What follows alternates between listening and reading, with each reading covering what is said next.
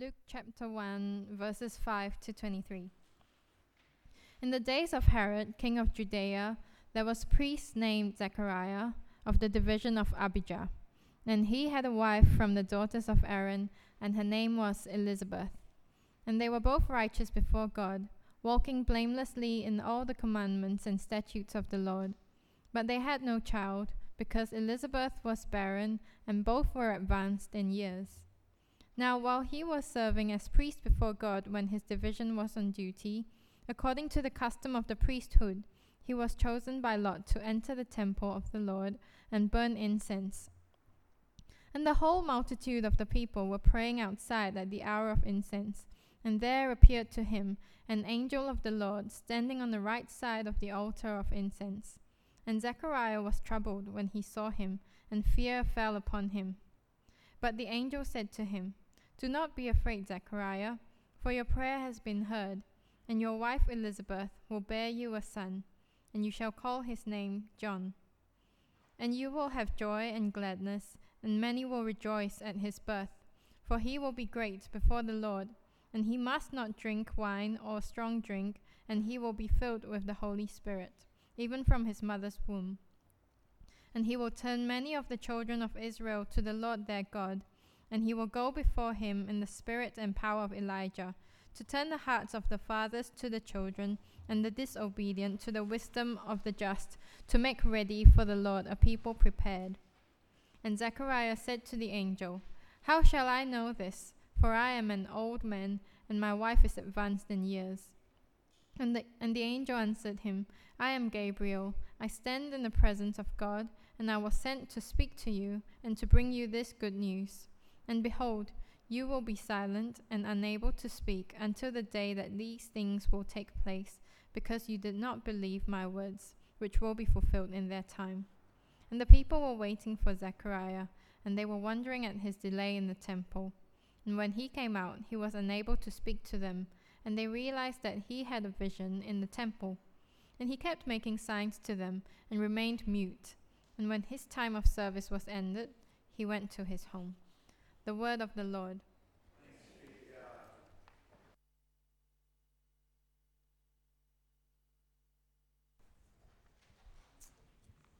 Well, we're continuing on. Actually, this is the last sermon as we wrap up um, this series on broken people, but a whole God. And so we're looking today at a positional brokenness. So let me ask you this question. Have you ever had an encounter with a famous person? Where you maybe are in an airport and you're walking down the way and you see this person coming towards you and you recognize them as somebody you should know, and they're walking and you think, I'm going to shake their hand. I'm going to I'm going to greet them. I might even get their autograph. And you can't wait to get close to them. And there's maybe people also recognizing them and getting close to them, and sort of you make your way to them and you kind of stick out your hand and you say, "It's so nice to meet you. Uh, and, uh, can I have an autograph?" Maybe not super famous, maybe just famous in your own mind, somebody that you somebody that you respect, somebody that you know. I mean, it happens to me all the time. People are walking down wanting to shake my hand, but not really. that, is, that definitely t- counts. Man, Kevin, out of the crowd brings a stunner. So much better than mine. The person that I met, you, many of you probably don't even know who he is, but he was famous at the time for me because I read his book, and he was a, a pitcher in uh, American baseball. His name was Dave Dravecky. And he was this uh, pitcher that uh, had cancer in his arm, and so he lost his arm. And so it, he obviously, it was his pitching arm. He found out because he broke it in a pitch. He swung his arm, and his arm just broke, and they realized that his bone had become weak from the cancer that was in it. I saw him in an airport, and I was walking to see him, and I recognized him because I had just read his book called Comeback, and it was about how he had come back from the first injury that made them recognize that he had cancer, and then they uh, he got healed, and uh, from that cancer it went into remission. He played baseball again, and then again the cancer came back, and he had to lose his arm. And so I'm walking towards him thinking, I can't wait to meet Dave Dravecky, this man whose book I had met. And at the time, I was about nineteen years old. And I'm walking up to him, and I go, "Dave, it's so nice to meet you." I was shattered. He was great. He just reached out with his hand and his other hand and shook my hand and said, it's nice to meet you. He graciously allowed me to have a conversation with him for a few minutes, all the time myself thinking, oh, oh, what was I doing? And it was at that moment that I began to understand there's a place of positional brokenness, brokenness. Because I had elevated him so high that when I did something that I felt was so wrong or dumb or hurtful even, it lowered me. But he recognized something different about me. And he reached out his hand to me and changed it. He lifted me up by just acknowledging who I was and that I was somebody who wanted to meet him. Positional brokenness breaks in that way in our lives. Zechariah has an issue with positional brokenness that we're going to look at. Oftentimes, our position, the way that we see ourselves, is based on how we think people should accept us. And we often blow it, like I did with Dave Dravecky. I hoped he would accept me as a fan, as somebody, and what he's going to remember me as is the guy who wasn't paying close enough attention and reached out the wrong hand to him. Zechariah has this encounter with this famous person, Gabriel, or an angel, and it impacts him in a way that's amazing. But it's hard for us really to recognize the positional brokenness that Zechariah has in this story without also looking at someone else who has an encounter with an angel within this story. You see, if we look at Zechariah and he has this encounter and he says to this angel who says, you're going to get what you wish for, a baby. You're going to get what you prayed for, a baby, that your wife is going to have this child. We can understand because he's old and his wife has not had a baby and she's old and it shouldn't be possible. And he's smart enough because he's been a priest for a long time and he knows how things work. And as a matter of fact, he shouldn't really even be talking to an angel because that's sort of outside of the norm when you're walking in the temple as well. And so we can sort of understand why he might think the things that he has. Positionally, if we look at Mary. Now, Mary is right after this. We see the birth of Jesus foretold right after that passage that we read where here is Mary. And an angel appears to her. You can find that in Luke chapter one, starting in verse twenty-six. And an angel comes, Gabriel comes, and he comes to Mary, and he says, greetings, O favored one, the Lord is with you.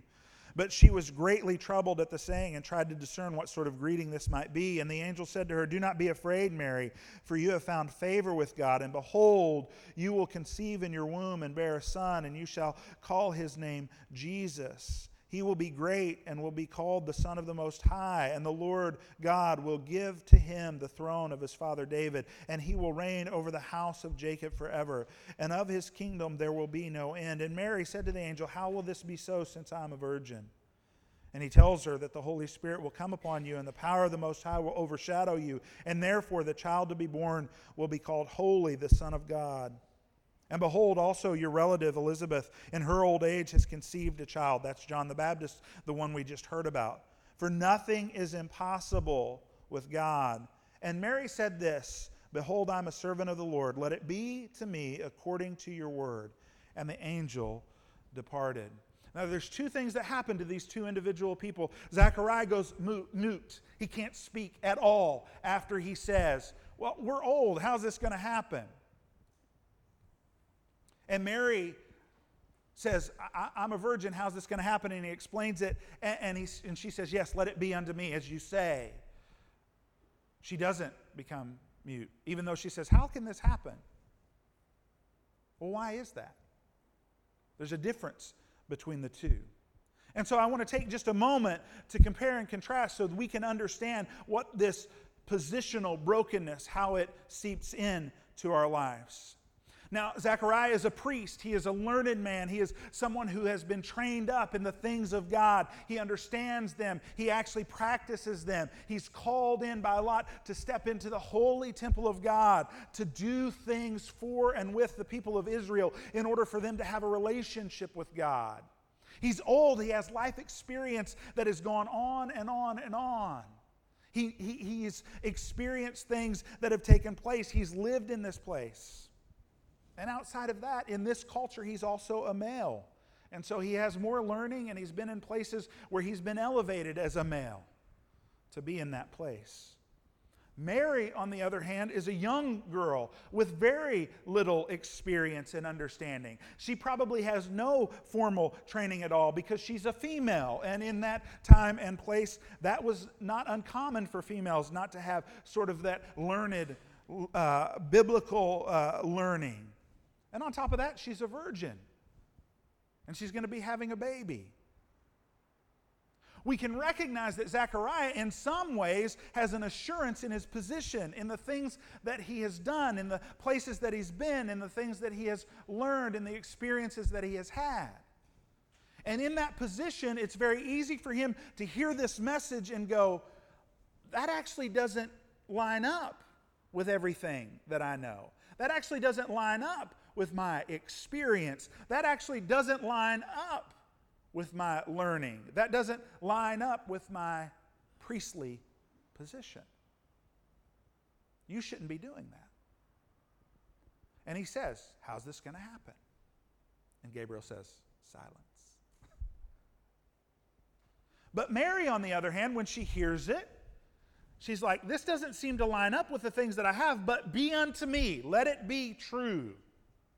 As a matter of fact, we, we see when she goes to visit Elizabeth, this is how Elizabeth talks about her. She says, blessed are you among women, and blessed is the fruit of your womb. And why is this granted to me, that the mother of my Lord should come? For behold, when the sound of your greeting came, uh, uh, he leapt in my tomb. And blessed is she who believed that there would be a fulfillment of what was spoken to her from the Lord. You see the difference between the two? Zechariah has this unbelief because positionally it doesn't make sense for him. But Mary has belief. Oftentimes, how we see ourselves is how we positionally begin to operate. So what happens often during the holiday season, Christmas time, is there's parties.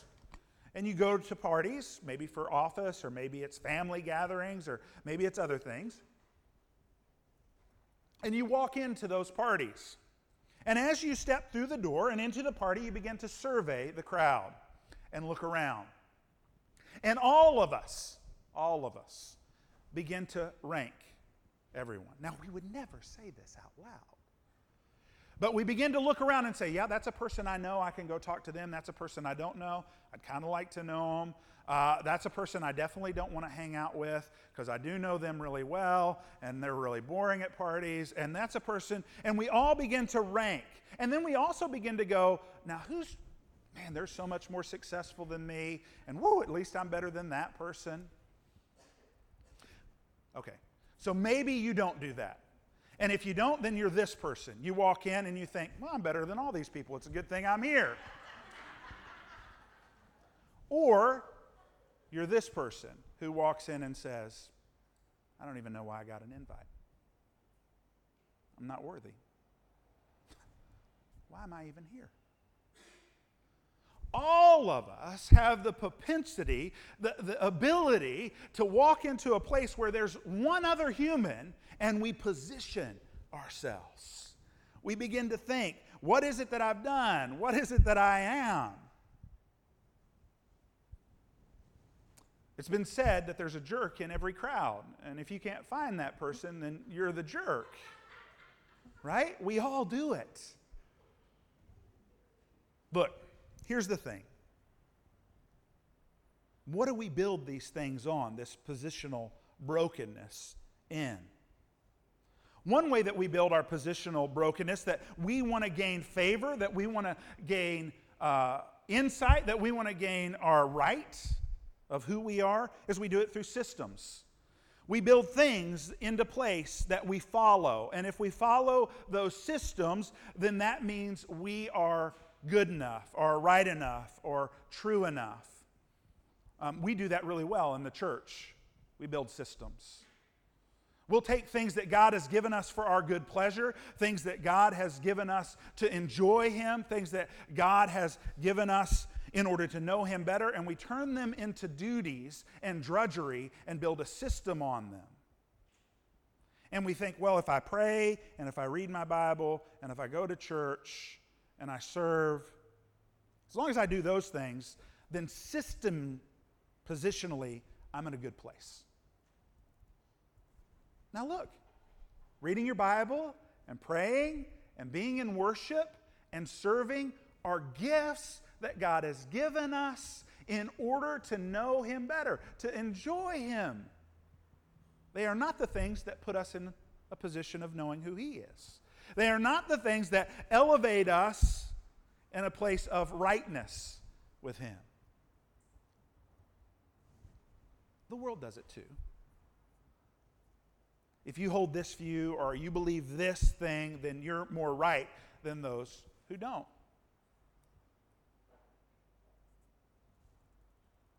So systems, we build them. You do them in your house. You do, you load the dishwasher. I've used that multiple times. You load the dishwasher a certain way. That makes you right. If you don't load that, that way, then you're wrong in doing it. You're a little less than me. Now, we wouldn't say that out loud, but that's how our hearts feel. That's how we are positionally broken. Sometimes it's our background. Sometimes it's our life. I have the great privilege of being the third generation pastor and even further back. And so in some sense, I could stand up here and say, well, I'm a son of a preacher's man who's the son of a preacher's man who's the son of a preacher's man. And that's why it gives me the right to stand up here behind this pulpit. It's not. But my background sort of plays into us. Many of us positionally are broken because of our background. We think, well, I- I've been given this right, or I've been given this because of who my parents are, or who my grandparents are, or my upbringing, or how I was brought up. Oftentimes, our background positionally and our brokenness that way comes from us feeling like it has hurt us, that it's limited us, that my background has actually broken me and made me the person who walks into a party and says, I'm unworthy to even be here. That something that we've done, uh, that something that has happened in our family in the past or where we've come from has caused us to not be worthy of anything, and we are positionally broken. The other way that we are positionally broken is in our experiences. We allow the things that happen to us to move us up and down some ranking that we have built into our own hearts of our worthiness of God. Oh, well, I've done a missions trip, so I'm a little bit better than those who haven't done a missions trip. Or I really care about the men in Manus, but others don't, and so I'm a little bit better than them that don't. And our experiences uh, of things affect us positionally. Maybe something has happened to you, an abuse that has caused you to question your worth. Maybe an addiction had taken hold of you at some point, and it's hard for you to recognize that there is a loving Father who's pursuing you and makes you worthy, not that experience. It doesn't define who you are. And as a matter of fact, that's where positional brokenness comes from. It comes from a belief of how we see ourselves. And so our systems and our backgrounds and our experiences all play into that. And that's where Zechariah was. He had systems in understanding who God was. He had a background that was, I am of the priestly order.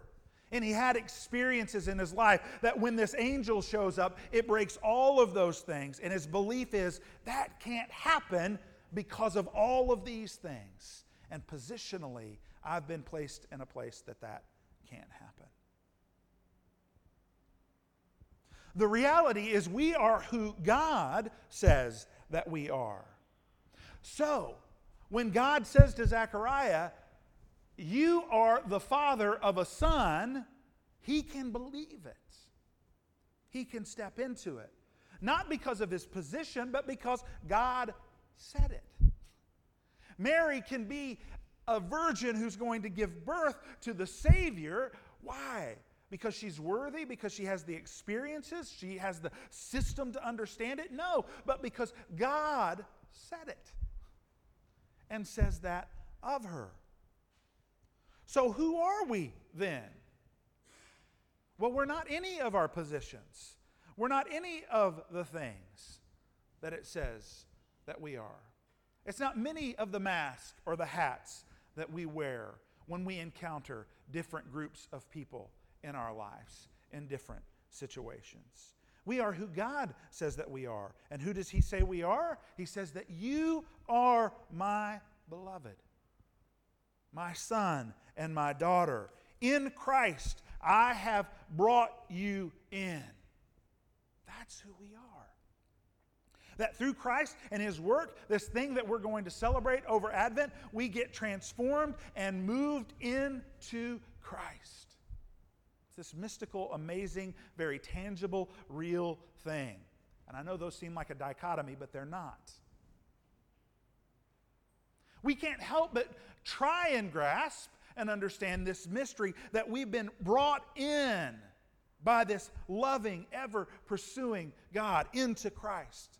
That we now positionally are in Him. We are whole, no longer broken. That we don't have to worry about all those things that we use to define ourselves anymore. We only define ourselves by the fact that we are Christ in Him and Him alone.